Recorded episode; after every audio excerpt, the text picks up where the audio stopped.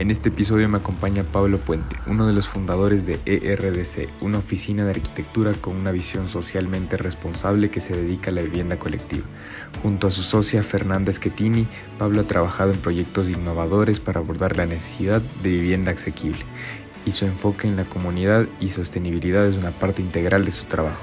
Si estás interesado en aprender más sobre la arquitectura con propósito social, no te pierdas esta conversación con Pablo.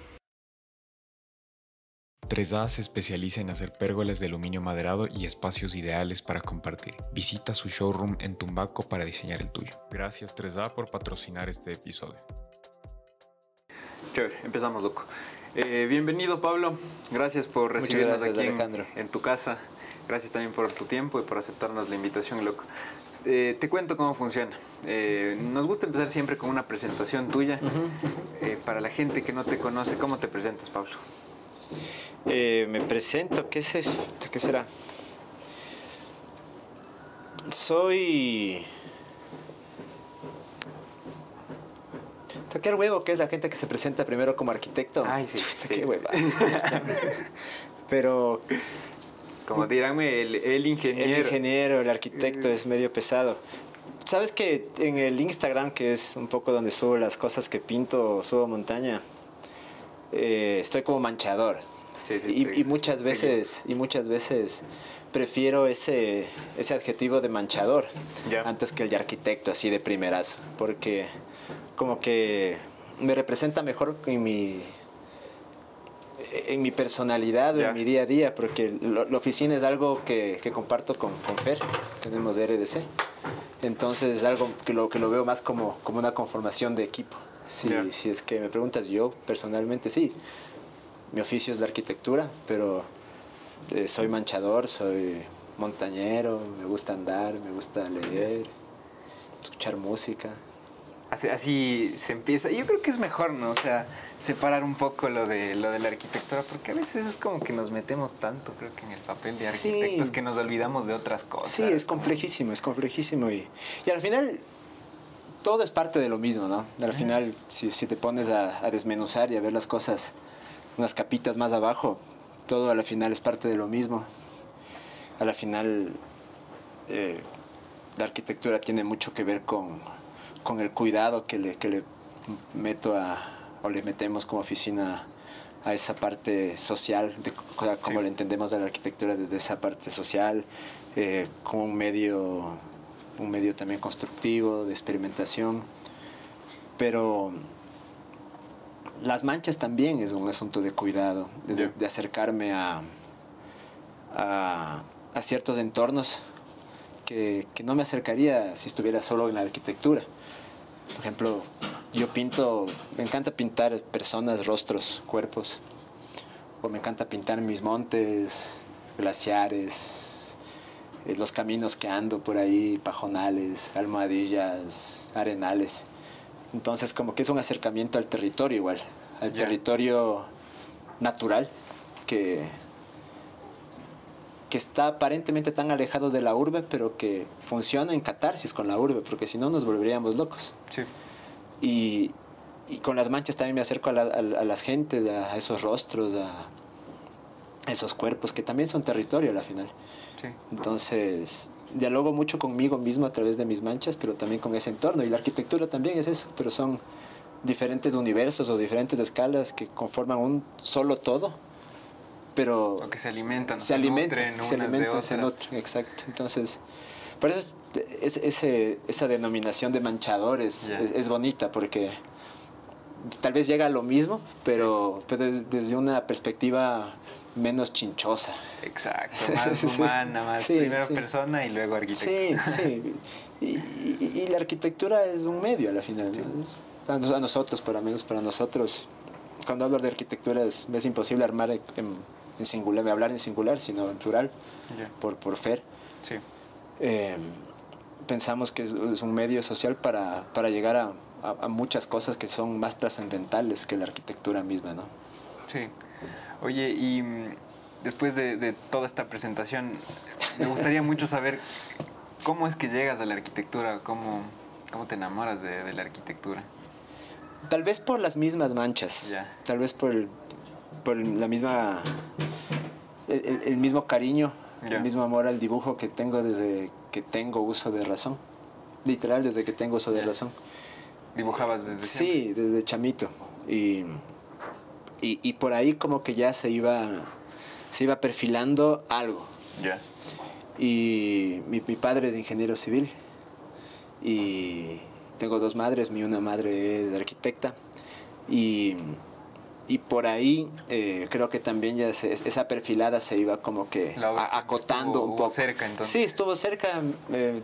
Me acuerdo que mi padre me, hacía trabajar las, las, vacaciones del colegio de oficial. Qué, buena experiencia. Sí, es chévere. ¿Y, te gustaba a ti o eras de los que renegaban? No, sí, o sea, no es que estás feliz al 100%. Sí, sí, sí. En retrospectiva creo que ah, nos, nos, gusta, pero mm, ese rato es como que... Ah, ese rato de adolescente que estás preocupado de otras cosas, pero, pero ahora, como vos dices, veo para atrás un poco y digo que qué alegría poder eh, haber, podido ponerme botas y, coger, a, amarrar hierro o cualquier cosa. Entonces, entre esa cuestión de la dibujada y de, de, que podía de alguna manera percibir esa realidad a través de mi ojo y mis manos, eh, y, ese contexto constructivo me, me fui a la arquitectura. Era la, la salida lógica, creo. Sí, era como, nadie me obligó. Nadie me obligó.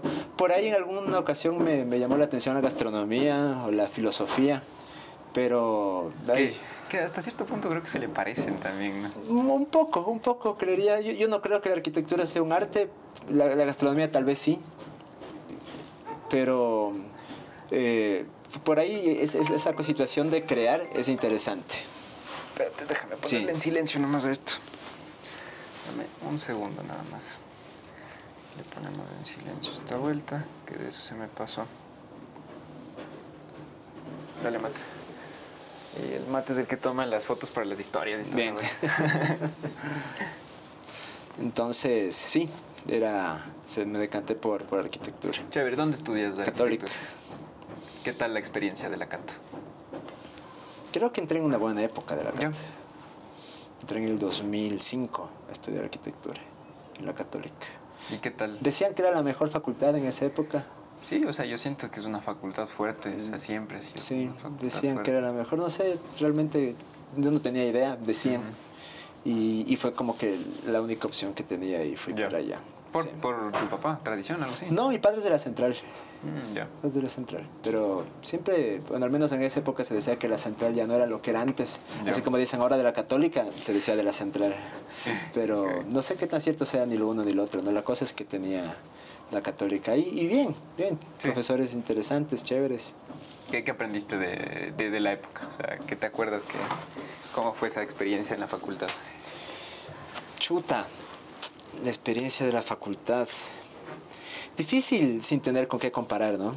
Sí, sí, sí. Pero ah, para todo esto no has dado clases, tú no, te has metido no, a clases no, No, no, no he dado clases. Eh, a veces nos invitan a, hacer parte de algún taller o alguna exposición o alguna charla, pero clases como tal no hemos dado. Eh, pero creo que tuve profesores muy chéveres que, que, que abrieron perspectivas nuevas. Me acuerdo de de Eugene Manja en, Han hablado también. En cuarto semestre. Porque a partir de tercero en mi época empezaba a hacer arquitectura, porque primero y segundo compartías clases con los de diseño. Que eso me parece bien, a mí, desde mi punto de vista me, parece, chévere, me parece chévere. Eh. A mí por dos cosas me parece chévere eso. Y justo ayer hablaba con, con quién hablábamos, con el David, con el David Barragán hablábamos sobre esto, y el Esteban también, de que mm, e, e, era chévere porque primero conoces gente, o sea, que va a tener después otros intereses, porque a veces después de que salimos de la facultad hablamos de arquitectura, tenemos amigos de arquitectos y, nos cerramos de decir, sí. eso por una parte.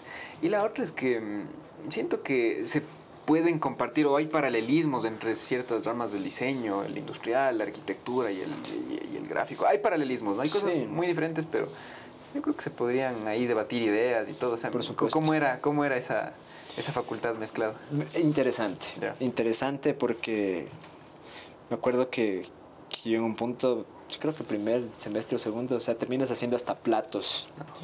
Eh, o, o, sea, te enseñan a, hacer los platos o, o, terminas haciendo un logo, un estudio de marca. Me acuerdo clarito que había un ejercicio, creo que era la, no me acuerdo cómo se llamaba esta profe, Claudia. Creo que era Claudia algo, una, una chévere profe. Eh, que te hacía escribir sílabas en papelitos. Sílabas. Todas 20 sílabas las que se te ocurren. Y les tirabas en la mesa, en el pupitre, en el escritorio, y de ahí sacabas tres y esa era tu marca. Y de ahí y salían cosas relativamente interesantes y trabajabas a partir de esa de esa... Es como una versión 2.0 del cadáver exquisito. Exacto, más o menos, más o menos, una, una versión gráfica del cadáver exquisito.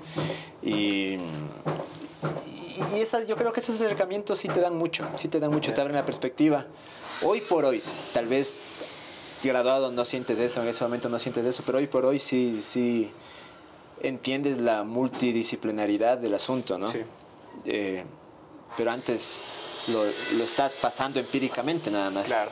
Y como tú dices, es chévere conocer a gente que ahora está en el diseño gráfico, el diseño industrial, y que son muy buenos panas.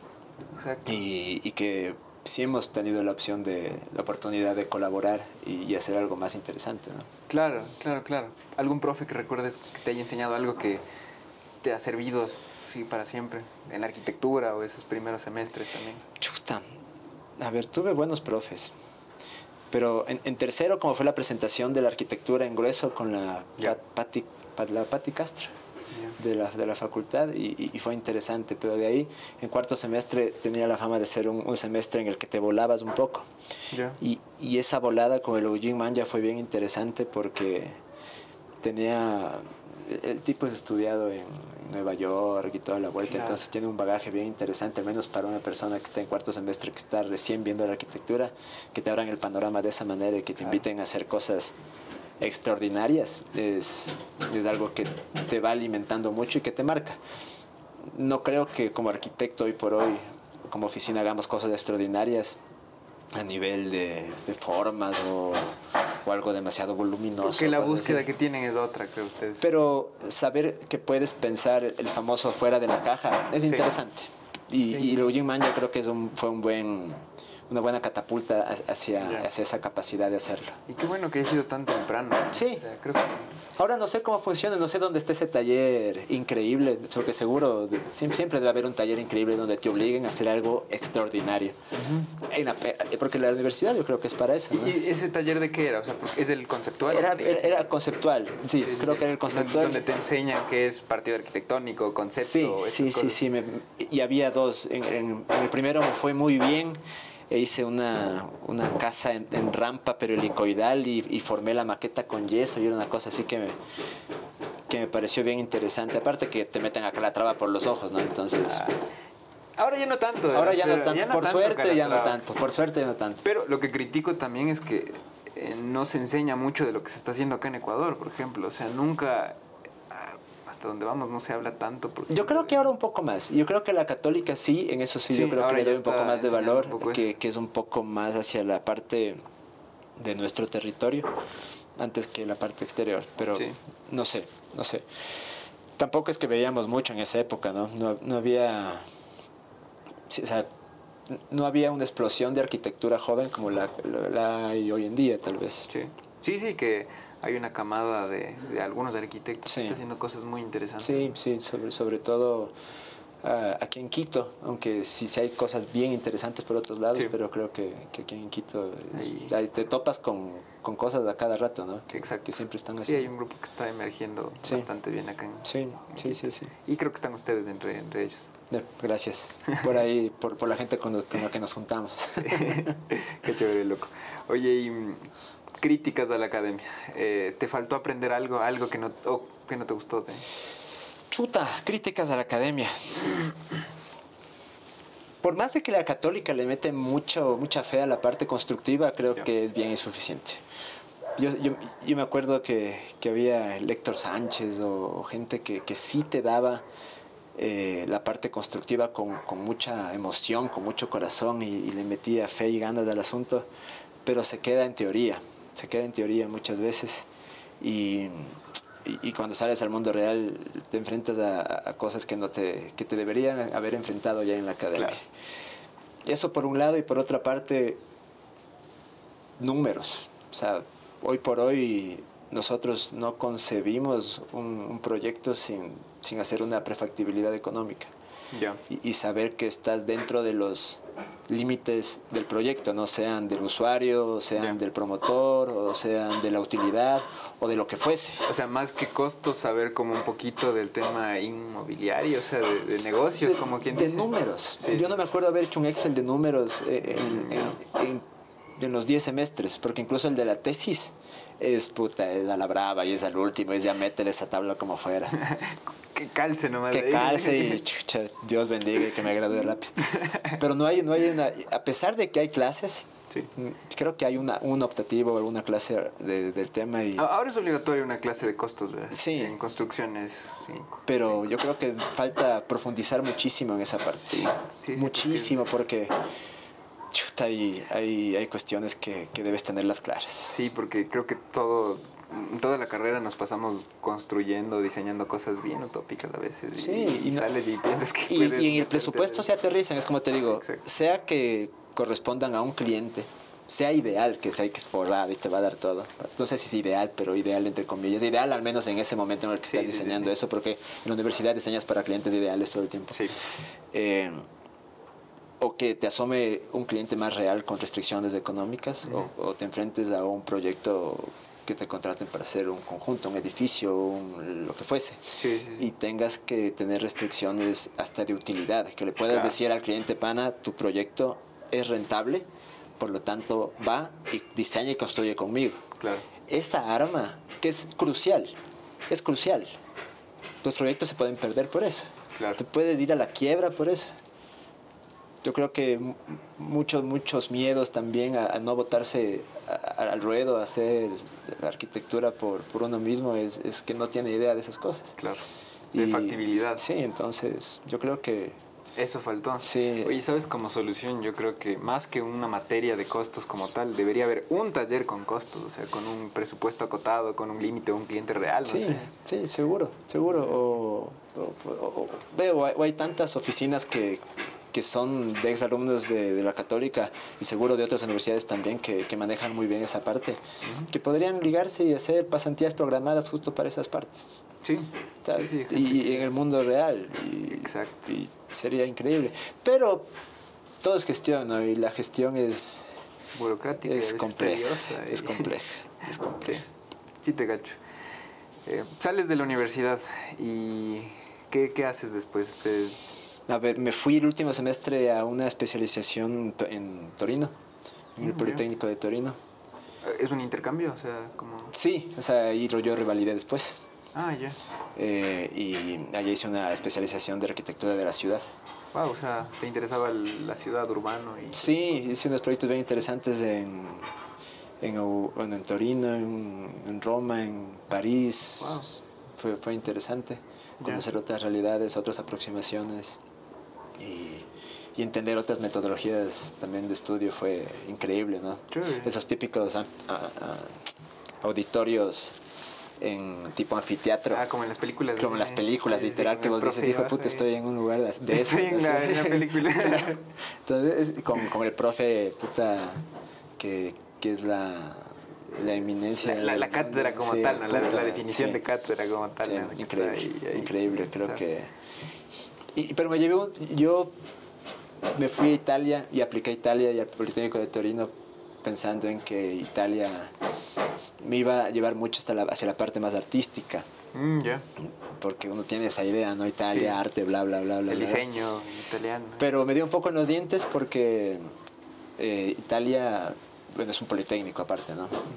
Eh, es una cuestión pragmática, matemática, física, increíble increíble. O sea, es una cuestión mucho de números, de, de fórmulas, de, de, coeficientes de materiales, de temperaturas, de... Es mucho más técnica. Es súper técnica. Que eso es súper técnica. ¿Te marcó un poco en la forma en que proyectas ahora? técnica, seguramente, seguramente. Eso fue también un, un, punto de quiebre importante eh, en, en, procurar que, que se tengan en cuenta esos parámetros. Ya.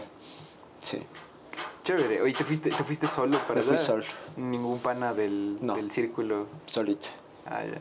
¿En qué punto te conoces con el, con el Javi Mera? Con el Javi Mera hicimos la tesis juntos. Ah, ¿en serio? Sí, hicimos la tesis que que ganó una medalla de oro al final, fue una, chévere tesis. Y no lo digo por, por hacerme rico, sino que estoy súper orgulloso de, esa tesis porque eso sí marcó, creo que, que algo que, que, hoy lo desarrollamos mucho en la oficina, que es la vivienda colectiva. Una tesis de vivienda colectiva eh, en, el, en, el, en Quitumbe cuando estaba en apogeo todo el, el plan Quitumbe y toda esta cuestión que se desarrolló ahí estaba recién empezando. Sí, las, las megacuadras y que deben ser eh, perimetralmente bloques de vivienda con las esquinas de, cinco, de, cinco pisos, con las partes eh, rectas de tres pisos, como el corazón de manzana, bla, bla, bla, bla. Entonces hicimos una tesis ahí que, que, que tuvo esa, ese reconocimiento y eso fue chévere porque tal vez los reconocimientos sirven solo para eso, ¿no? Para darte viada para algo más. Sí, eh, afianzar la, la confianza que, tienes, creo. Qué chévere. ¿Y qué, qué tal la, la, experiencia de estudiar en Italia? ¿Cómo... Chévere, chévere, interesante. ¿Diferencias entre la academia de aquí y allá? Lo que te decía, eh, eh, increíblemente técnicos. Ya. Y esta cuestión de... y, la idiosincrasia de la gente, o sea, ¿cómo es el...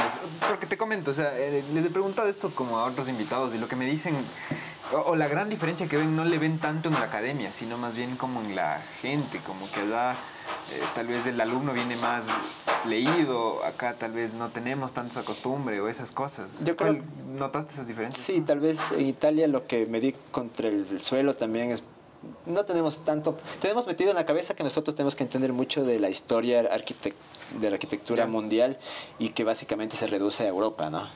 Al menos así nos han hecho creer y se estudia desde Vitruvio, ¿cómo se llama este otro loco? ¿Cuál, de todos? todos estos locos. se van, todos los nombres que aprendí se me van. Pero y uno, se, uno va y se siente mal, pues, de, de, que ellos sepan tanto de, de, historia, porque saben full de historia, ¿sí? Tienen clarísima la historia y los referentes y las huevadas. Y uno va allá y, y, yo sí me sentí un poco mal de que mi historia, a pesar de que profesores de historia en la católica maravillosos como la Inés del Pino o el Patricio Guayasamín, que les encantaba dar la materia. Que eh, transmitían esa pasión. Sí, sí, yo también me he topado con esos Sí, y, pero a pesar de eso, allá, allá, te das cuenta que hay un, un, condumio histórico mucho más grande, mucho más profundo, mucho más espeso. Y, y, te sientes mal. Hoy por hoy me regreso a ver y no me siento mal porque tal vez me gustaría saber más de lo que pasó acá. Sí. Y, y, y a dónde fueron todos los conocimientos incluso precoloniales. Sí, que, eh, que, prácticamente nos borró Europa cuando llegaron. Y, que no tenemos idea, y seguimos sin tener idea. Seguimos sin tener idea de, de, cosas tan, tan sencillas como que todo el centro histórico que se venera, se venera, se podría utilizar esa palabra, está construido sobre una ciudad precolonial increíble, lleno de templos, lleno de pucarás y, lleno de tambos y, no se tiene la menor idea de, de, cómo se construía eso, de con qué lógicas, con qué idiosincrasia, con qué criterios. No tenemos la menor idea. Entonces, hermoso no saber nada de, Europa, pero saber más de acá. Ahora. Ahora. Pero no saben ni de lo uno ni del otro, no estamos cagados. que cague. sí, sí te cacho, porque justo eso es lo que estamos viendo en historia ahorita, de, de que, claro, hay muchas construcciones eh, precolombinas que se utilizaron para construir después Claro, por supuesto. Y... es algo que eso me, me a mí me, me, sacó un par de lágrimas cuando estuve en el Cusco. Que, que acá, en nuestro centro histórico, se, y en el de Lima también menos, pero en el de acá es, es atroz cómo borraron esa memoria. Mm, o sea, acá no hay nada. Acá realmente destruyeron o, o enterraron y sobre eso construyeron las iglesias. Pero en el Cusco, no sé si por practicidad o, por vaguería, no, no sé qué pasó ahí, porque no creo que haya sido por salvar una memoria. Tienes como está esto más o menos, tienes hasta aquí las piedras incas, increíblemente realizadas con unos cortes que vos dices, hijo de puta. Y toda una, toda una tectónica, toda una, una, una, cuestión constructiva que te vuela la cabeza y desde arriba ya tienes el adobe y toda la, la parte colonial. Entonces, vos ves cómo realmente vos percibes esa, esa, esa división, esa diferencia, esa superposición nos, arquitectónica, pero que se traduce en ese simbolismo de genocidio y de invasión. Entonces, ahí, chuta, dije, que hijo de puta, tal vez es una de las cosas más fuertes que, que, me sacudieron en, en Cusco. Y, y, acá no pasa, pero porque está borrado. Pero cuando tienes conciencia de eso, dices, que hijo de puta. Sí. Y, y, traducido a la arquitectura es, es complejo porque no, no, lo, no lo visibilizamos. Ya.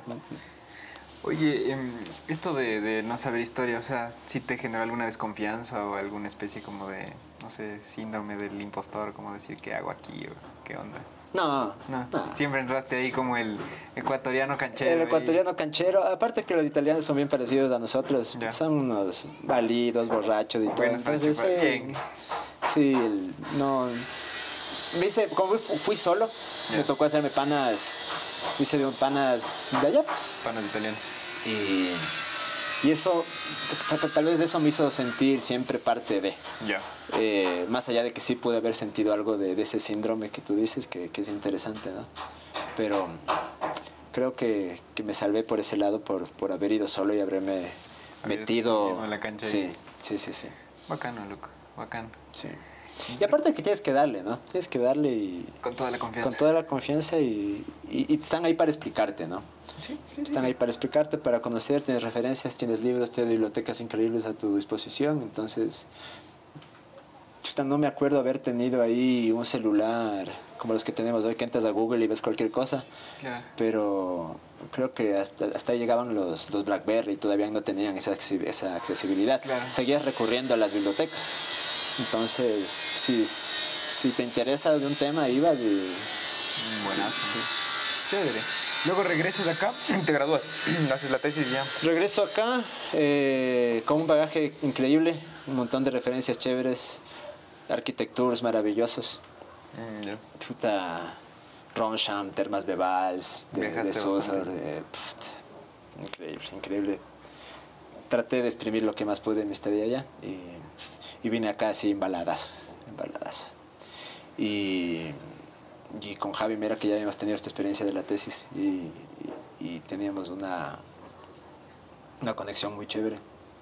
Eh, formamos la oficina. ¿Empezó ahí RDC? RDC, sí. Qué chévere. ¿No cuentas un poquito sobre el nombre? RDC. Oye, ahí me hace sentido un poco lo de tu profe de las palabras. ¿No fue por ahí más o menos? La, la que botabas las palabras en la mesa. puede ser, puede ser, eh, pero más, más por una cuestión de, de, de los acrónimos, ¿no? Que, que, son tan populares en las oficinas importantes del mundo y de la vida, que decidimos tomar esa particularidad y, y darle ahí un, un tono. RDC es eh, Estudio Revolucionario de Diseño y Construcción. Esa es la presentación. formal, a formal, los formal a los clientes. No, eh, esa, es, esa es. Esa puede ser una presentación de RDC. Eh, también se ha llamado Ejército Revolucionario después de Cristo. También se ha llamado Expulsados radicalmente de Cumbayá. O Estamos recuperándonos de COVID. Entonces. Eh, Entonces adapta a cualquier RDC es, es una es un reconocimiento a la capacidad de adaptación que tiene el ser humano. Yeah. Slash, slash crítica burlona. en esa época éramos más burlones que ahora. Lastimosamente hemos perdido un poco de esa burla, pero seguimos enorgulleciéndonos de ese nombre que, que te da chance a, a quitarle lo solemne a todo, ¿no? El retorno de Carlitos. el retorno de Carlitos, que es el Belveri original. que con Javi éramos amantes de Lelutier y, y, el retorno de Carlitos fue un, sketch que nos hacía cagar de risa, pero mal plan. Y decíamos, ahí está el nombre, no, hay a dónde irse. Y, y, ese, esa, esa intención de, de, que, de que el nombre nos recuerde de que nada es tan solemne e importante y que todo puede ser más tranquilo y, darte una, un momento de risa, un momento de, sí, no, de descargo. Es... Creo que te quita mucha, mucha carga eso, porque digo, no es tu apellido el que está ahí, no es, o sea... Sí, sí, y hay gente, gente conocida, amigos que seguro tienen su nombre y su apellido ahí en su, en su oficina y está bien. Y seguro la aproximación de ellos será por otros lados, estos descargas que todo el mundo necesita. Nosotros fue el nombre de la oficina. Sí, sí y es una pantalla que pinta hiper seria pero que también y puede y es muy seria cuando tiene que ser muy seria. Y claro o sea RCJ estos manes deben ser cuatro socios ahí claro con claro. claro. mega españoles. Claro tal cual. Pero sí nos da la chance de que si estamos medio bajón decimos oye ya hagamos un un nuevo significado, lo necesitamos. es interesante. Sí. Chévere. ¿Y, ¿Y, cómo es fundar una oficina acá en el Ecuador? ¿Cómo se empieza una oficina? Eh, a ver, empezando eh, un proyecto eh, en el 2000... A ver, primero empezamos Javier y yo, dos wambras recién graduados, recién salidos de la academia. Con la mentalidad de que... Con ganas de comerse el mundo. Y yo creo que esas ganas se mantienen un poco, con otras perspectivas, pero creo que esa gana de, de comerse el mundo ya no es tan banal como antes, sino es más de de, tener cuidado con, lo que estás haciendo contigo mismo y de hacer las cosas eh, con, mucha con ese afán de coherencia que tal vez nunca se puede conseguir al 100%, pero tal vez ese comerse el mundo que es tan egocéntrico y vanidoso del inicio se convierte en algo más introspectivo. Y, y, en ese sentido creo que se mantienen esas ganas y mientras se mantengan esas ganas seguirá la oficina, creería yo, que, que, es, que es, lo lindo, ¿no? y, y, empezamos y por ahí salieron unos proyectitos, se junta un año después Fernández Ketimi. Y que le conociste en la U también. En la U, compañera. Y después Claudia Ponce, que también eh, de la Católica, una amiga queridísima. Y después muchos amigos más que, que fueron ahí apareciendo. Ah, pero llegaron a tener ahí. Sí, fue un equipo más grande. Y... Eran un colectivo, como sí, sí, sí, sí, sí, el famoso colectivo. Y de ahí, al final fuimos eh, Fer, Javi y yo. Ya, se quedaron Y en el 2016, me parece, Javi decide eh, explorar otras otras cuestiones arquitectónicas, nosotros otras. Es ahí donde decidimos de la manera más, más sentida, si se puede decir, pero sabiendo que esa era la, única manera de, proseguir. Ya. Sale el Javi y se quedan ahí. Fernanda y yo, sí. Los dos. ¿Y qué, qué, tal es? ¿Cómo, ¿Cómo se busca un socio, loco? O sea, ¿qué tal es? ¿Cómo sabes cuál es y cuál no es? Eh, es, es, es, un, un familiar. O sea, de esas cosas es que... casi como casarse. Es casi como casarse. Es, una cosa que... que debes compartir la pasión. Debes compartir esa pasión de... Tal vez no de la, de la arquitectura, creo que la, pasión debe ser... Tal vez a la visión te refieres. A la visión, a ese norte. Sí, sí, sí. Sí, de, de entender las cosas de cierta manera. Ya. Y... Tal vez lo que pasó con el Javi, tal vez él cambió un poco la visión. Sí, fue eso y por eso tuvimos que, alejarnos. Eh, pero con Fer como que nos alineamos increíblemente después de ello y, entendemos nuestro oficio como, como algo que es parte de nosotros y que lo queremos traducir al quehacer arquitectónico. ¿Y cómo se busca? O sea, tienes que entender responsabilidad, entender voluntad, entender el cariño, el cuidado. Pero ¿y, cómo pasa? O sea, eso, eso me interesa saber. Por ejemplo, la FER, digamos, ¿cómo, cómo fue en una, una reunión ahí de copas? la, FER, la FER empezó, a ver, con Javi fue porque trabajamos juntos en la tesis. Entonces de ahí ya hubo una conexión, vimos que funcionaba y decidimos salir adelante. Con Fer, eh, Fer entró a trabajar de residente de una obra. Mm, vimos que era increíble, pero eh, increíble. Era esa parte de números y de, y de construcción que Javi y yo no teníamos mucha idea. Entonces era la parte ordenada. Exactamente, la parte ordenada de que te decía ta, ta, ta, ta. Así tiene que ser, así no, estamos superándonos en esto, tenemos que bajar en esto, así se hace un control de costos, así se manejan las facturas, así se maneja un detalle constructivo, así se utiliza las capas del AutoCAD, así se hace un CTV, de un tener ta, ta, ta, ta, ta. Entonces vimos que, que Fer era era la persona que necesitábamos en la oficina. ¿Y ustedes le propusieron entonces? Y nosotros le propusimos. Wow. claro. Ya. Y, y Fer, que había trabajado ya en otra oficina, Fer eh, bueno, empezó a trabajar como residente con nosotros y de ahí le propusimos que sea sociedad. Qué chévere. Sí, y de ahí también gente como Claudia Ponce, que, que hoy por hoy tiene un taller de marcos de, de, de, madera y se dedica particularmente a hacer enmarcaciones. Ya. Eh, ella tenía una parte sensible increíble también para, para el diseño. Y, también creímos prudente que, que, nos... No, no creímos prudente, creímos que, que aportaba muchísimo a la oficina y también le propusimos sociedad. Entonces, ahí vas cachando que, que, puedes ir armando el rompecabezas, ¿no? Porque es bien complejo. La gente que hace la labor sola, que conozco mucha gente que la hace, es, es, un trabajo increíble, durísimo. es, que hay tantas funciones que hacer en una oficina. Durísimo, La obra, es el diseño, es clientes, la parte... esa gente que lo hace sola, es, para mí, es increíble.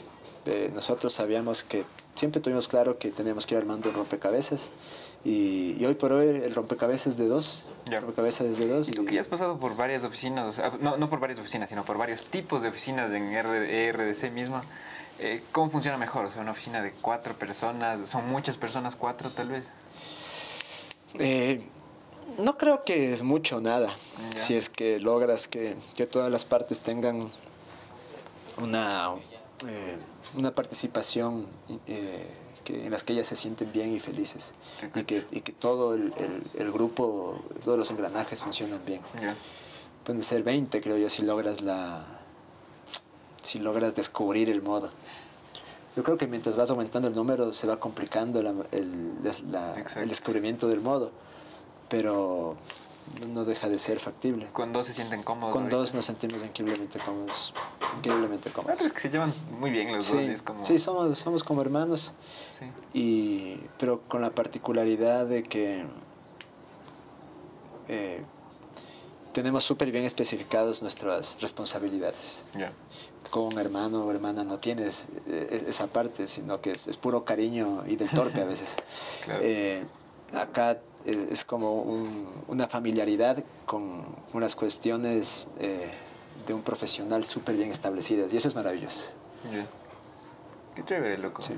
y, me alegra que, estén, que les esté yendo bien, sobre todo eso. Sí, sí, nos ha costado y nos sigue costando y seguramente nos costará porque no es fácil. Sí, ¿cómo sientes el mercado acá en Ecuador?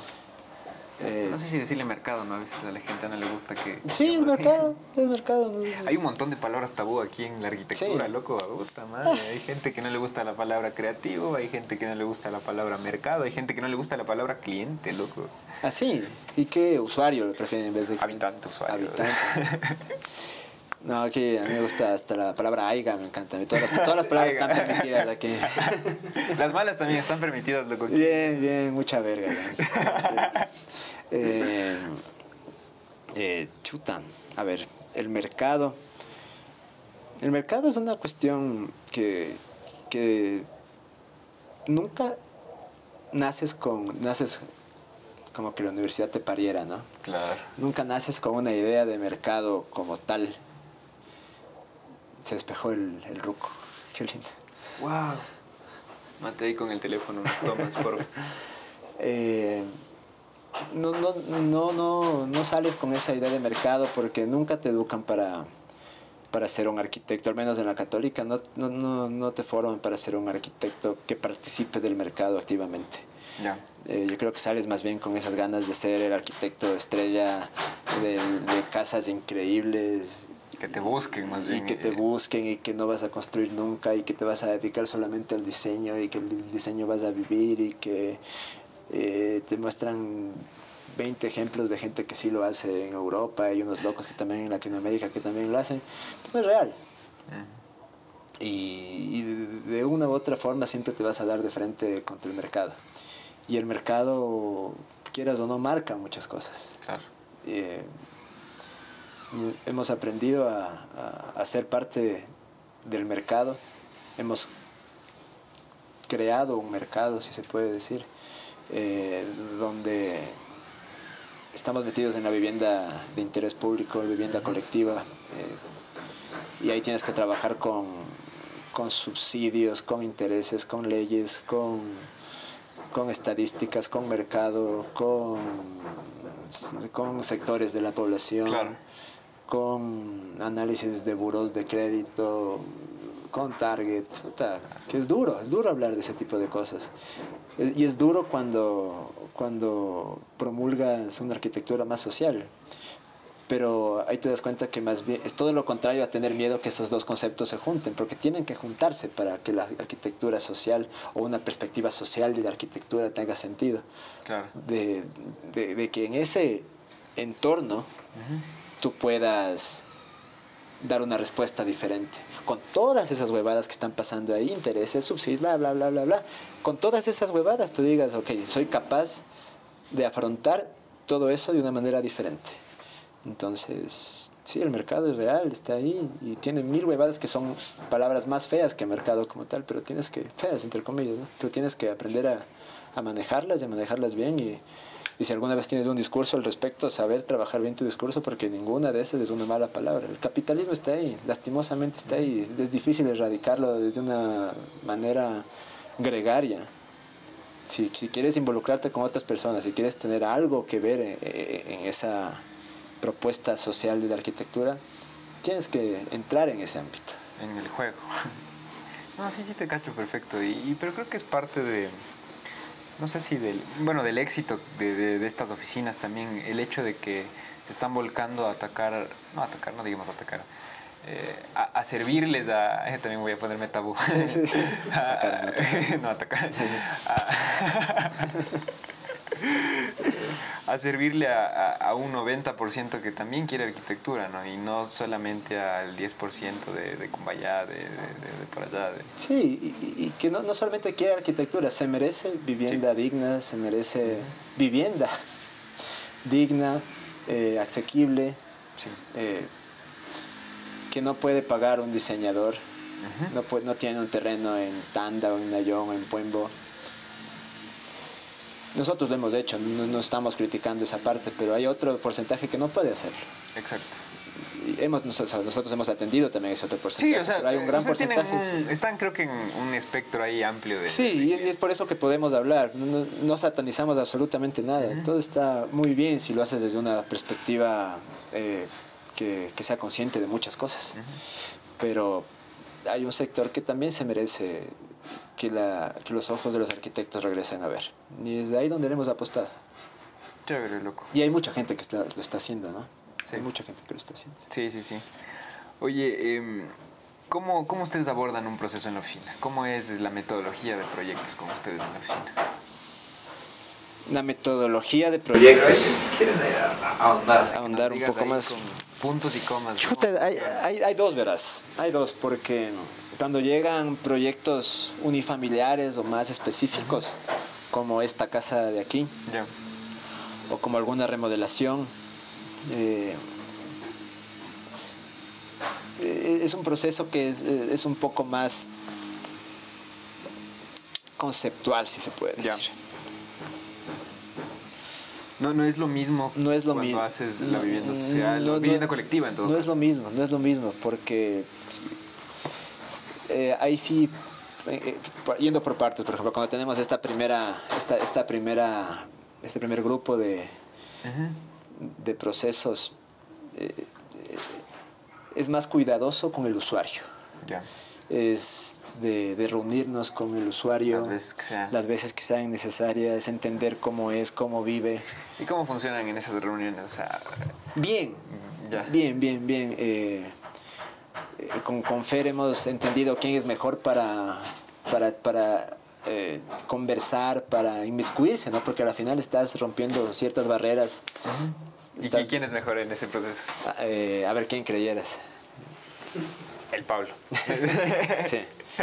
pero porque me ha chantado, a lo mejor la Fer me ha hecho creer que yo soy mejor, entonces me he metido en el papel, creo ya inteligentemente ella ha evitado esa, esa Creo que me ha manipulado para que yo sea el que me creo mejor para esa verdad. Ah, te ha coachado ahí. Creo que me ha coachado. Y ahorita cacho esa huevada. Esto es como ir a terapia. Qué huevada. Claro, la mamá me metió en la cabeza, tú eres bueno, tú eres bueno. Sí, yo soy bueno, yo soy bueno. ¿Ves? Y, no, qué hija de... No, entonces... Mañana se acaba el redes claro, no, y, y... Entonces yo, yo tiendo a, a, a, derribar más esas fronteras que puede darte un usuario a la primera y, y entender qué es lo que está pretendiendo de, de cierta, de cierto espacio. ¿no? Puede ser una remodelación, o, o, una casa. Porque sabes que casas no nos han llegado, casas unifamiliares no hemos concretado tanto, pero muchas remodelaciones sí. Y, y, más o menos ese es el, el, el, sentido, pero para serte honesto, a ver, entonces hacemos ese acercamiento para ir por partes. Iba, ya la, iba a dar la conclusión ya, para hacer por, iba, sí, sí, iba, iba, iba, a saltarme tres, tres fases. Entonces hacemos ese acercamiento interior. Vas con un cuadernito. Con un cuadernito, un cafecito. ¿Qué le preguntas ahí al cliente? Eh, lógicas diarias, rutinas, eh, memorias. Mm. Eh, cómo era la casa de sus padres, de sus abuelos, si tenía rincones especiales cuando era niño. Yeah. O sea, intentar encontrar puntos sensibles donde sí. ese espacio que se proponga sea un espacio que represente a esa persona o esa familia. Yeah.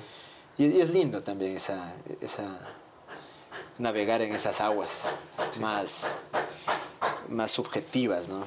Que, que, vas ahí tratando de entenderle a un ser humano, que al final es un universo, o a muchos seres humanos, un grupo familiar o, lo que fuese, ¿no? Eh, y de ahí yo creo que básicamente es eh, que, nos emociona en el momento, eh, que nos ha llevado a, a, a, decantarnos sobre ciertas tecnologías o materiales. Pero siempre creo que ha sido un, un, un, una columna transversal, no, columna transversal y es viga. Ha sido un, eje transversal la parte de la exploración constructiva. Entonces después de esa primera parte viene esa exploración constructiva yeah. y de ahí sí... ¿Piensan ustedes en términos de concepto partido arquitectónico o algo así? ¿O no, una frase no, no, no cachamos que... mucho, no, cachamos mucho eso. Eh, ni, ni Fer ni yo, más en las anotaciones que vayamos viendo, tratamos de trazar un eje de diseño. Yeah. Y ese, ese eje de diseño es, es lo que hemos eh, podido percibir del cliente y lo que hemos a nivel de materiales también sacado un poco de ese cliente y lo que hemos puesto ahí. Y ese eje de diseño es como que algo acotado uh -huh. que, que, si por ahí nos vamos para otro lado siempre tenemos que volver. Entonces es como un norte. Yeah. es un eje. Y, y, le hemos llamado hasta eje diseñil en algunos textos y pendejadas porque no, no nos encontramos tan cómodos con concepto, partido arquitectónico, ¿cómo dijiste más? el ¿qué más cómo más le dicen? el concepto el partido ¿Eh? entonces es más práctico creo yo a pesar de que sí ¿Nos, hay... puedes dar un ejemplo de más o menos alguno que te acuerdes? a ver eh, chuta qué complejo este por ejemplo que es el más nuevo el, el eje de diseño de acá era la parte constructiva yeah. La parte constructiva era dada por el material yeah. y y todo eso obedecía a que sea un cascarón y que cada uno lo habite como él quiera. Perfecto. Entonces, si tienes ese eje de diseño, no tienes a dónde irte. Claro, ya te va a acotar un montón de cosas. No tienes donde, sabes que es un cascarón, uh -huh. sabes que tienes que respetar el material y su lógica constructiva, y por lo demás puedes hacer lo que quieras. Puedes hacer un solo nivel, puedes escalonarle, puedes hacer una doble altura, puedes habitar los dos cuerpos, puedes construir la una, puedes construir la otra, puedes hacer la mitad de la tercera, sí, lo que fuera. Puedes habitarle abajo, puedes encofrar con vasijas, puedes encofrar con lo eh, que fuese. Adherir elementos. Pero el eje de diseño está ahí. Sí. El eje de diseño tiene mucho que ver con la exploración constructiva y con yeah. una lógica antes establecida, que en este caso es que sea un cascarón habitable. Yeah. Pero el cascarón habitable no es porque amanecimos y dijimos, hijo de puta, qué bonito cascarón habitable en Pinterest. no, el cascarón habitable es porque esto da la capacidad de que sea un cascarón habitable. Ya. Entonces son de ese estilo los ejes de diseño. Ya, eso es lo que va acotando. Eso es lo que cada va, decisión. Eso es lo que, que va acotando cada, cada decisión. Qué chévere. Así qué es. chévere. Entonces, encuentras este eje de diseño con el brief que le haces al cliente. Exactamente, exactamente. Y, y, eso, eso es cuando es una cuestión privada. Eh, cuando son cuestiones de, de, carácter más de vivienda colectiva, tal vez vivienda colectiva está mal dicho, es más bien vivienda multifamiliar, porque vivienda colectiva es, es más complejo. Eh, donde no hay cliente, nosotros vamos a, el cliente nos va a buscar y si le gusta va a comprar. Claro. Eh, es más una cuestión de, de, un análisis más, más hasta, hasta poblacional de territorio.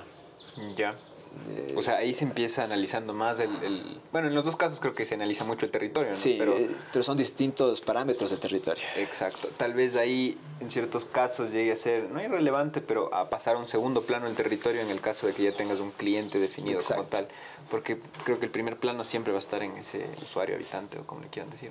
Sí, pero ponte en este de acá más, es, es más una, una carta abierta a que el usuario, habitante, cliente persona, persona, lo que fuese, eh, no, o sea, tenga la capacidad de inventarse su espacio.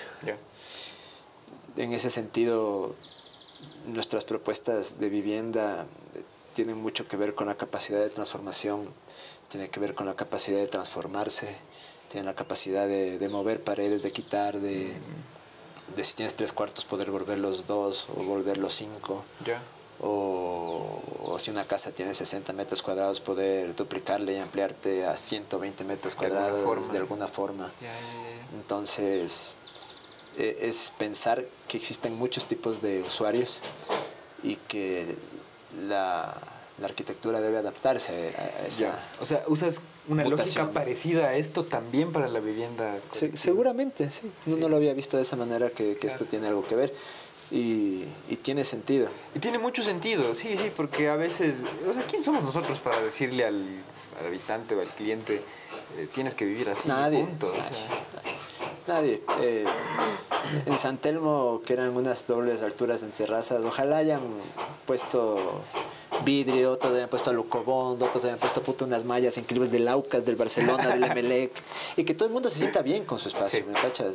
si, le das esa capacidad, yo creo que si das esa capacidad de apropiarse del espacio a, la gente, yo creo que esa gente va a sentirla a su casa y, y, va a afrontarla a su espacio, la arquitectura, de una manera diferente. Exacto. Y, esa es nuestra, nuestra apuesta a nivel de vivienda multifamiliar colectiva. Y sin tener un usuario, apostamos mucho en esa capacidad y empezamos pensando en en, ahí sí, primero es la factibilidad económica. ¿Hasta cuántas casas podemos hacer? O debemos hacer más de 5, debemos hacer 8 para que sea rentable, debemos hacer 15 para que sea rentable. No, el terreno cuesta más, das 25. Tiene que ser rentable el proyecto. Entonces, con 25, ¿cómo puedes generar el mejor sistema de viviendas? Y, y, ahí se va jugando a ver. Eh, de, esa parte más numérica se encarga la FER. Mm, más los dos ahora. Creo que la FER ha hecho un muy buen trabajo de, hacerme creer que yo también manejo esa parte. y, buena, causa. y, y, ahí vamos jugando que sí, que no, que se puede hacer, que no se puede. Por ejemplo, en este último decíamos que hermoso fuera hacer paredes de baraque. Qué hermoso. ¿En, este querían? En, en el proyecto de vivienda multifamiliar ah, último, P3. Sí, sí, sí, sí. El que tiene el... El, que es eh, aterrazado y que tiene el funicular. Pero se nos iba del presupuesto, porque la, la, pared de baraque costaba cuatro veces más que una pared normal. Es que es muy artesanal y todo. sería lindísimo, pero... Y, y, no pudimos, no pudimos. Entonces, si, si, estamos dando una calidad de vida a la gente, porque esa es nuestra apuesta, darle calidad de vida. Eso, eso va primero, antes de estéticas, antes de materiales. antes que nada. Sí. Y, y la calidad de vida nos va a costar, puta, dejar terrazas, jardines y un funicular. Exacto. al final, ¿qué vivienda de interés público tiene un ascensor? Claro, claro, o sea, ahí déjale las gradas y ya. Van a, las paredes de bloque y en luces, lo más barato. Si vas a dar un ascensor, si vas a, a generar esa capacidad de, de, de, cada unidad de vivienda, de, tener un, un, un recorrido transversal, en este caso inclinado, para que sea mucho más vivible un aterrazado. Yo creo que puedes, puedes soñar, puedes tener utopías, sí. pero debes acotar tus utopías ya en sitio. Exacto. Sí, sí, sí. Como tú dices, son más importantes otras cosas, ¿no? sí, primero, ¿y qué les estás dando ahí? Eh, buena iluminación, porque son un proyecto terrazado, o sea, una calidad de vida increíble, el, funicular, como tú dices, hay un montón de cosas. Sí, entonces, e, e, en, esa, en esos proyectos que son de una escala más territorial, que son de vivienda. ¿En dónde está ese proyecto? En, Los Chillos, en el Puente 3. Mm, eh, yo creo que se pierde un poco esta parte subjetiva, poética, y es mucho más pragmático. Ya pero va de la mano siempre de una exploración constructiva. Alejándonos un poco de esa visión de que la arquitectura es arte. ¿no? Ajá. Sí, exacto. ¿no? Nosotros creemos fervientemente que la arquitectura no es arte. Tengo amigos muy queridos y muy cercanos que su oficio arquitectónico se acercan mucho a la parte artística, muchísimo. Eh, hay una figura matemática que se llama la asíntota, no sé si en el plano cartesiano está así. Sí. La asíntota es una, es una parábola que se va juntando siempre al eje, pero se va juntando eternamente, nunca termina de juntarse. O sea, y se va acercando, acercando. Yo creo que eso es la arquitectura con, con, el arte. O sea, puede acercarse mucho en ciertas ocasiones, pero creo que nunca va a terminar de ser arte, porque tiene una función práctica en este mundo. Exacto. El arte es, es una cosa sublime que te alimenta otras cosas en otros andariveles del alma, del, del espíritu, del universo, en lo que creas pero la arquitectura tiene una función real y tienes que ser consciente de un montón de cosas más, desde el calentamiento global, desde huellas de carbono hasta vivienda digna, espacios óptimos, iluminación, un ascensor, pana, por Dios, qué hermoso un ascensor. estamos felices de que poder podido dar un ascensor antes de que tener paredes de bareque. Que sería hermoso, pero ya, ya está. Claro, eh, si es que esa fuese la perspectiva, en ese punto tal vez sí podría acercarse un poco más a lo artístico, porque querías imprimir tu visión y todo. Por eso también creo que a veces es un poco incompatible, ¿no? Eso de que tiene que ser arquitectura y arte, porque... Sí, no, nosotros no encontramos esa compatibilidad. O sea, esto, esto de aquí, no, no, no creo que es arte bajo ningún contexto puede acercarse en ciertos puntos, ¿no? Si te pones en cierta perspectiva y tomas una foto de las vasijas, por ahí puedes imprimir un cuadro y ponerle una galería. Ya que sé, no hablando cualquier pendejada. pero, eh, sí, sí, sí. Pero el acercamiento no fue artístico y nunca va a ser artístico. Es técnico, es de lógica, es constructivo. Ya. Y si por ahí un loco ve arte en algo, ya, ¿qué se puede hacer? está bien, está bien. ¿Y, ¿Y de dónde crees que nace esta visión que tienen ustedes de la arquitectura? Porque los dos comparten esa visión. De las aguas. De las aguas recorridas en estos 10 años. ¿Ya? Sí, seguro no somos los mismos que éramos cuando empezamos todas en el 2012. Hacer multifamiliares, por ponerle una palabra más compleja aún, eh, nunca se cruzó por nuestra cabeza. O sea, siempre fue, ay, qué hermoso, ojalá llegue el cliente increíble para hacer la casa increíble donde pueda poner todas las cosas increíbles que estoy pensando desde que puedo pensar cosas increíbles. Exacto. Ahí es cuando la visión está más acercada hacia el arte, ¿no? Cuando uno dice, estas cosas que estoy pensando les quiero poner ahí, ¿no? Pero, Pero no, no sé, ¿no? Porque tal vez siempre vas a pensar cosas increíbles que quieres ponerle ahí, depende de qué cosas pienses. Pero yo creo que el cliente solo y la casa increíble es algo que nos ha vendido la carrera y que no siempre es tan real. No siempre es tan real. Eh, hay muchísimas cosas que, que, te llevan por diferentes partes. Por ejemplo, nosotros terminamos haciendo vivienda colectiva. Estamos haciendo nuestro tercer proyecto en siete años. Son proyectos largos, ¿no? Diseño un año, construcción un año, año y medio. Y de ahí hasta que arranque otro, son dos y medio, tres años entre proyectos. Eh, yo creo que dejas mucho el ego a un lado, aunque el pensamiento y cosas que quieras hacer, increíbles o no, más arrechas o no, un funicular puede decir que arrecho de estos hijos. Sí. Pero no, no, sé si es, es, no sé si se deja en algún punto de querer plasmar un pensamiento, a eso voy. Pero de a dónde plasmes ese pensamiento, yo creo que es bien diferente que esté movido por por, por una idea implantada de que el arquitecto debe ser diseño increíble de una casa increíble y ser el rockstar antes de que pueda ponerse al servicio de muchas otras cosas más. Sí, que son más importantes. Sí, sí, sí, te cacho. Y, que está, y que está bien, tal vez. Porque hay mucha gente que lo hace bien y nosotros también hemos estado ahí. Y, y, y, verás, en este espacio, eh, no es que no tengo yo una postura, ¿no? Pero sí recibimos todas las posturas y para mí, o sea, yo lo que les digo es válida tu postura. Sí, y está bien. Hemos recibido de los dos lados, de las, de las dos familias, loco. Sí, pero, pero yo creo que también hay que puntualizar que, que no, no, no está no está en un mismo grupo, en una misma bolsa, todas las arquitecturas tampoco. Creo que, que, esta arquitectura que difiere mucho de este pensamiento que te digo, es esa arquitectura que tiene que ver con el ego. Y, ahí es donde se puede distorsionar un poco, el, al menos creo yo, no, sé si Fer comparta esto, creo yo que ahí se puede distorsionar un poco la, la perspectiva o la, o la coherencia de que puede tener o debería tener la arquitectura hoy por hoy. es tan complejo decir que algo debería ser y no debería ser.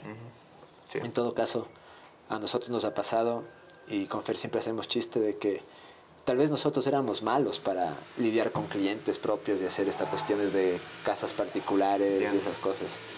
De esta cuestión de que te digo de que yo era bueno con la sensibilidad del cliente y, escarbar ciertas cosas y plasmar. Tal vez no, no éramos ninguno de los dos. y solo trató nomás la Sí, solo era para hacerme sentir bien. Porque a la final eso no es, lo, no es nuestro fuerte. Sí, sí, Ese no es nuestro fuerte y, y, y en ese sentido yo valoro mucho a la gente que sí puede hacerlo y lo hace de una manera increíble. Pero hay otras arquitecturas que vienen del ego, solamente del ego solamente del ego y esas arquitecturas creo que hay que saber identificarlas y, y, tal vez tener cuidado y no caer ahí, ¿no? Porque el rato que el ego está sobre otras cosas que son importantes, de ahí puede ser complejo. Sí, sí, sí, tienes toda la razón en eso. Para recapitular un poco lo de tu proceso. Eh, nos quedamos más o menos en la parte de, bueno, del concepto, de ya piensas eh, alguna lógica de, bueno, no llamémosle concepto, la lógica esta de... Eje diseñil. El, eje diseñil, hijo de puta, ese término está para el libro. el, eje diseñil. Empiezan los dos, o sea, con eso ya, ya tienen con qué acotar. Eso eh, acotamos. exacto. ¿Cómo funciona la oficina? ¿Discuten entre los dos las ideas? Sí. ¿Chocan ahí? Sí, días, de días, semanas. Ya. ¿Cuánto se demoran ustedes en un proyecto en promedio? ¿Cuánto será? Eh, hay que tener suerte también. A veces estás súper lúcido con un montón de cosas y, y puedes resolver en un esquicio de un día un proyecto. Y lógicamente a nivel de eje diseñil. Exacto. Y ahí ya solo es puta, ir resolviendo cosas, resolviendo cosas y la cosa ya empieza puta, a marchar suave. Sí. Pero hay veces que, que, cuesta mucho más, hay veces que cuesta mucho más. No siempre estás tan lúcido. Sí, me depende, de, depende de muchas cosas, estados de ánimos emocionales, contextos, familia, pareja, economía. Hay un montón de cosas que te pueden afectar. Y y cuando eso pasa puede irse hasta semanas. Eh, lograr identificar este eje que, con el cual nos podamos sentir cómodos y, poder seguir adelante. Pero es discusión dura, discusión dura, fuerte. Nos hemos acostumbrado a ser bien, bien críticos. Sí, Fer me cae duro, yo le caigo a la Fer. Eh, Sí, sí, puede ser, puede ser complejo. Incluso creo que un par de veces nos hemos podido estar peleando, así por, por criterios de que, de que sí, esto puede ser de esta manera, no, pero que ni sé qué, que ni sé cuantito. Y, y como que llegan puntos muertos a veces y que hay que dejarle descansar un poco al proyecto y como una acuarela, así, cuando está muy ah. mojada y todas las, todas las los pigmentos se juntan y es un tono así, café grisáceo que no es nada. Déjale descansar, que la agüita se seque, intentas el siguiente día con más claridad. Chévere sí. analogía, loco. La acuarela. Acuarela y arquitectura. acuarela y el manejo de una oficina. Claro. ya, entonces ahí discuten y no sé, ya encontraron el eje de diseño. Empiezan ahí a sentarle en dibujo, me imagino. Al cliente que le presentan. Al cliente le presentamos unas acuarelas. ¿En serio? Sí. Ah, qué chévere. Vamos con, ante, vamos con anteproyecto de acuarelas. Ya, tú te encargas de... Sí. y, y, le he empujado un poco a Fer también que, que, que explore un poco la parte del dibujo y, todo para... Porque es interesante eso también. Y hoy por hoy Fer creo que se siente bastante cómoda. Bueno, ya te dirá. con tal vez te dicen, no, odio dibujar, Pablo es una verga. Trato de coacharme a ese lado. No, y, creo que hacemos un buen trabajo ahí de imágenes y, perspectivas, y eso ya de unas acuarelitas medias chéveres, donde se vean las intenciones, que se entiende este eje de diseño, que se entienda que fue una cosa más... Eh, Artística. Mm, tal vez ahí, ahí entra un poco el, arte, pero como medio de expresión. Sí. Y, y, y, más no como, como el sentir mismo de la arquitectura, sino como una manera de expresar. Y, y, es chévere eh, estar así. Muchas veces hemos regalado esos primeros bocetos al final de diseños a clientes enmarcaditos. Toma, estos fueron los, los, primeros rayones, manchas. Entonces, una vez aprobado esa, esa, ese acercamiento gráfico, que es como el ante-anteproyecto, ya vamos hacia un anteproyecto donde ya hacemos un buen SketchUp. Un buen SketchUp a detalle con capas, que se va armando, ti, ti, ti, ti, eso le mostramos al cliente, eh, el cliente aprueba el anteproyecto. Eh, nos ha pasado bastante que sí se aprueba la primera, porque como es algo trabajado. Van de la mano con el cliente discutiendo. Y, y de ahí ya planos arquitectónicos en AutoCAD. Ya, renders de esas cosas. ¿O le huyes de eh, Sí, toca hacer a veces, toca hacer a veces. No soy tan bueno, pero toca hacer a veces. Mm, a veces ha habido gente que nos ha apoyado. ¿Cómo lidias tú cuando el cliente viene con una idea de casa y así quiere? ¿O qué le dices? Hay que torear. Hay que torear. Eh, alguna vez. Alguna vez llegó un cliente así con unas revistas de Miami y unas casas de, con espacato en la fachada y todo eso. Entonces dijimos piedra, ajá, entonces para ahí le presentamos una cosa con, con piedra y más, más interesante que eso. Pero por ahí hay que torear, entender por qué te están mostrando, qué te están mostrando. ¿Qué hay detrás de esa imagen? O sea, no es solamente que quiere así la fachada. Sino... Sí, y con el tiempo yo creo que con el tiempo el, el cliente, mientras vos más hagas cosas, menos clientes te busca. Al menos nos ha pasado a nosotros porque nos vamos encantando por cierta arquitectura, cierta manera de hacer las cosas. Y por eso dije que tal vez no somos tan buenos. Y por eso no hemos tenido tantos clientes de vivienda, vivienda como tal.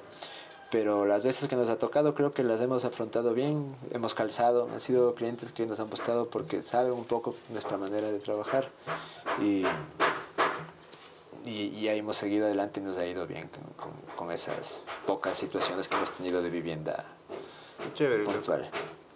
La cosa es torear, pero volviendo a la pregunta, torear y saber entender qué hay detrás. Buenas, loco. ¿Qué te iba a decir? Eh, bueno, verás, tengo una dinámica acá en el, en, el, en el segmento en el que le pido al invitado anterior que le haga una pregunta al siguiente invitado sin saber quién es. Últimamente hemos estado con bastantes arquitectos y el invitado anterior es Pablo Jaramillo, fue Pablo Jaramillo. Y bueno, él está muy metido en esto de de la, del diseño computacional, de, hizo un par de maestrías en Inglaterra sobre todo esto. Y lo que quería preguntarle al siguiente era si crees que el diseño computacional va a matar al diseño tradicional. El diseño computacional, pero sí hacemos diseño computacional. Como el, diseño, o el diseño paramétrico. Paramétrico, diseño... Tipo Revit y esas cosas. Y sobre todo el diseño guiado por inteligencias artificiales, este tipo de cosas. ¿Qué opinas de eso? Es que si has visto que ahora dicen que hay un software en el que dices 6 cuartos, 80 metros, terreno, alimento. Ah, sí, te hace todo. ¿Qué será? Creo que... Creo que hay que ir de la mano con la tecnología. Siempre va a ser un aporte de alguna manera. Pero no tienes que olvidarte de ciertos procesos que te dan cierta sensibilidad. Mm, no hablo del romanticismo de, de, empezar siempre diseñando a mano, porque no siempre haces eso. Pero sí, hay, hasta ideas, la raya, el, poder enfrentarte a un, a un, papel y a un marcador, esfero, acuarela y todo para expresar esas primeras ideas iniciales. Yo creo que, que a nosotros al menos siempre nos hace falta. Y, y por más de que de que vayan asomando nuevos programas o nuevas maneras de, afrontar la espacialidad. Creo que, que no, olvidarse de las primeras herramientas que tenemos, ¿no? que son nuestros ojos, nuestras manos. Sí, sí, sí, yo creo que la principal herramienta sobre todo es la empatía, creo. Sí, seguro. O sea, el, no sé, hacer clic con el cliente, emocionarte con un espacio, son cosas que la computadora no va a poder hacer nunca. Ah, no, pues. Pero, o sea, ese tipo de, de herramientas eliminan también el trato con el ser humano, porque eso es otra cosa o sea, he visto cosas como, eh, no sé, ¿no has visto últimamente, por ejemplo, que tú escribes, eh, por ejemplo, en el Dalí, ese Dal, Dalí, no sé si viste algo de eso? Es, es una página en la que tú dices, no sé, Guillermo Lazo como comiendo hornado en la Plaza San Francisco. Ah, sí, sí, sí, sí, sí, sí. Y te hace una representación Exacto. pictórica en óleo de, de diferentes Guillermos Lazos comiendo... ya hay cosas parecidas llevadas a la arquitectura. ¿no? Sí, yo creo que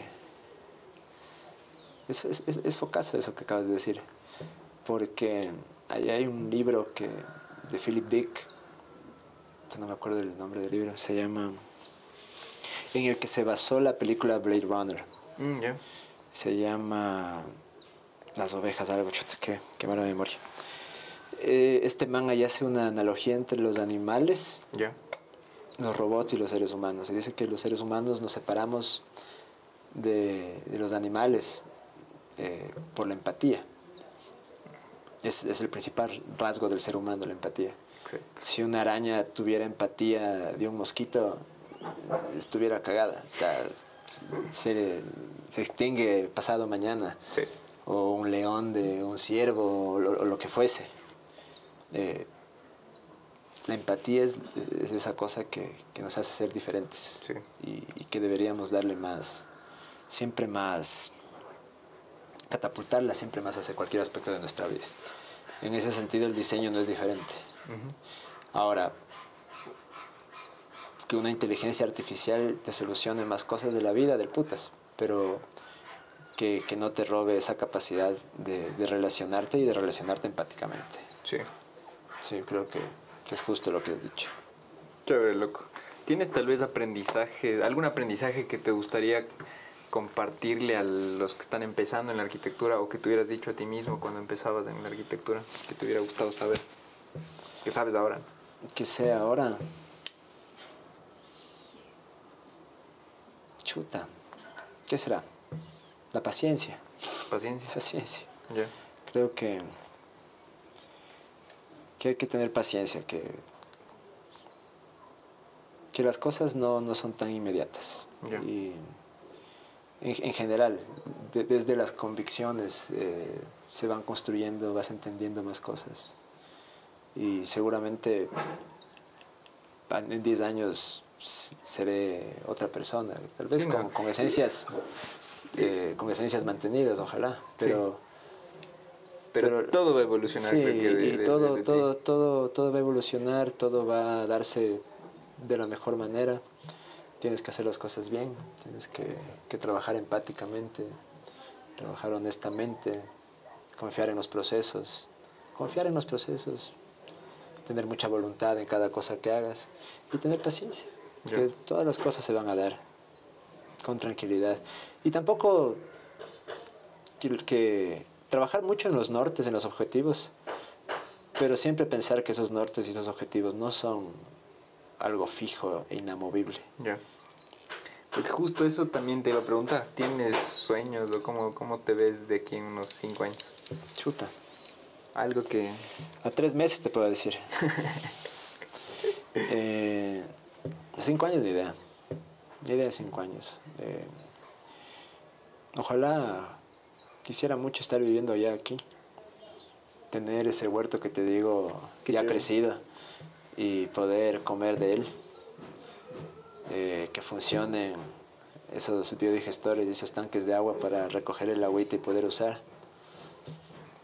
que nunca me dé frío en estos buenos muros de, muros de tierra cocida. Eh, que la oficina siga siga adelante, porque creo que, que los objetivos a mediano plazo de la oficina nos dan mucho mucha viada a, que sigan forjándose uno a largo plazo. Ya. Y, Chévere, y, me gusta que tus sueños sean como tan como, les podría decir sencillos, loco. O sea, y, y qué, qué, lindo, o sea, que no digas como, ah, puta, quiero estar haciendo cinco eh, proyectos habitacionales más o cosas así. Ah.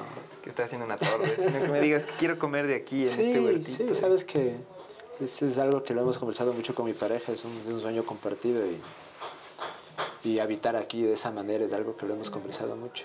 Qué chévere, loco. Qué chévere, man. Hazle una pregunta al siguiente. ¿Podría ser arquitecto, diseñador, artista? ¿Qué le preguntarías? No sé, algo. ¿Quién votó? Si votó por Guillermo Lazo. Para decir, ¿qué hiciste? este, chuta, ¿qué será de preguntar? Mm. Eh. No sé, algo ahí que si quieres le, le incomodas, si quieres. Incomodemos, incomodemos esto. madre, yo no soy bueno para incomodar a la gente. eh, preguntémosle eh, qué opina. A ver, es que si es, si es diseñador, se ha de, se ha de creer que se hace, hace arte. No, no verás. Si es artista también. A, los que hemos entrevistado tienen una visión muy parecida a la ¿Ah, tuya de, del diseño, ¿verdad? Ah, sí. El Pablo Iturralde, él, él, es, de hecho, él es el que odia la palabra creativo en el diseño. Ah, sí. Él dice, no, ese, nuestro trabajo no es creativo, viene dado por unas lógicas de rendimientos, de, de cosas así. O sea, y manejan el diseño como que fuera una ingeniería, loco. Él, el Javier eh, Cabrera, también es no digamos de pupilo porque nunca tuvo clases, pero es de esa escuela del Pablo Iturralde, el Pablo Iturralde ya le lleva algunos años. Bien. O sea, no te creas que los diseñadores están en, en, ese, en ese punto en, ¿En ese que punto? creen que es arte también. Hay algunos que sí, ¿no? ¿Qué será, no? A ver. Una, una pregunta que, que siempre es interesante es... Eh, ¿Qué opinan de la patria y qué sienten como territorio? Buena pregunta. Ya. Creo que eso es, es bien interesante de escuchar siempre. Ya. Es harto interesante. Que haya buenas preguntas, que, Que haya buenas respuestas de esa. Por favor, que haya buenas respuestas. Por favor, que haya buenas respuestas. Buenazo, loco. En serio, muchas gracias. Eh, me gusta mucho conversar contigo. Qué chévere, qué chévere, Alejandro. Mateo, qué gusto. Gracias, loco. Para mantenerte al tanto de las personas que hacen esta industria creativa, síguenos en nuestras redes. Este espacio es solo el inicio de la conversación. Déjanos tus comentarios, nos interesa mucho saber tu opinión y generar conversación.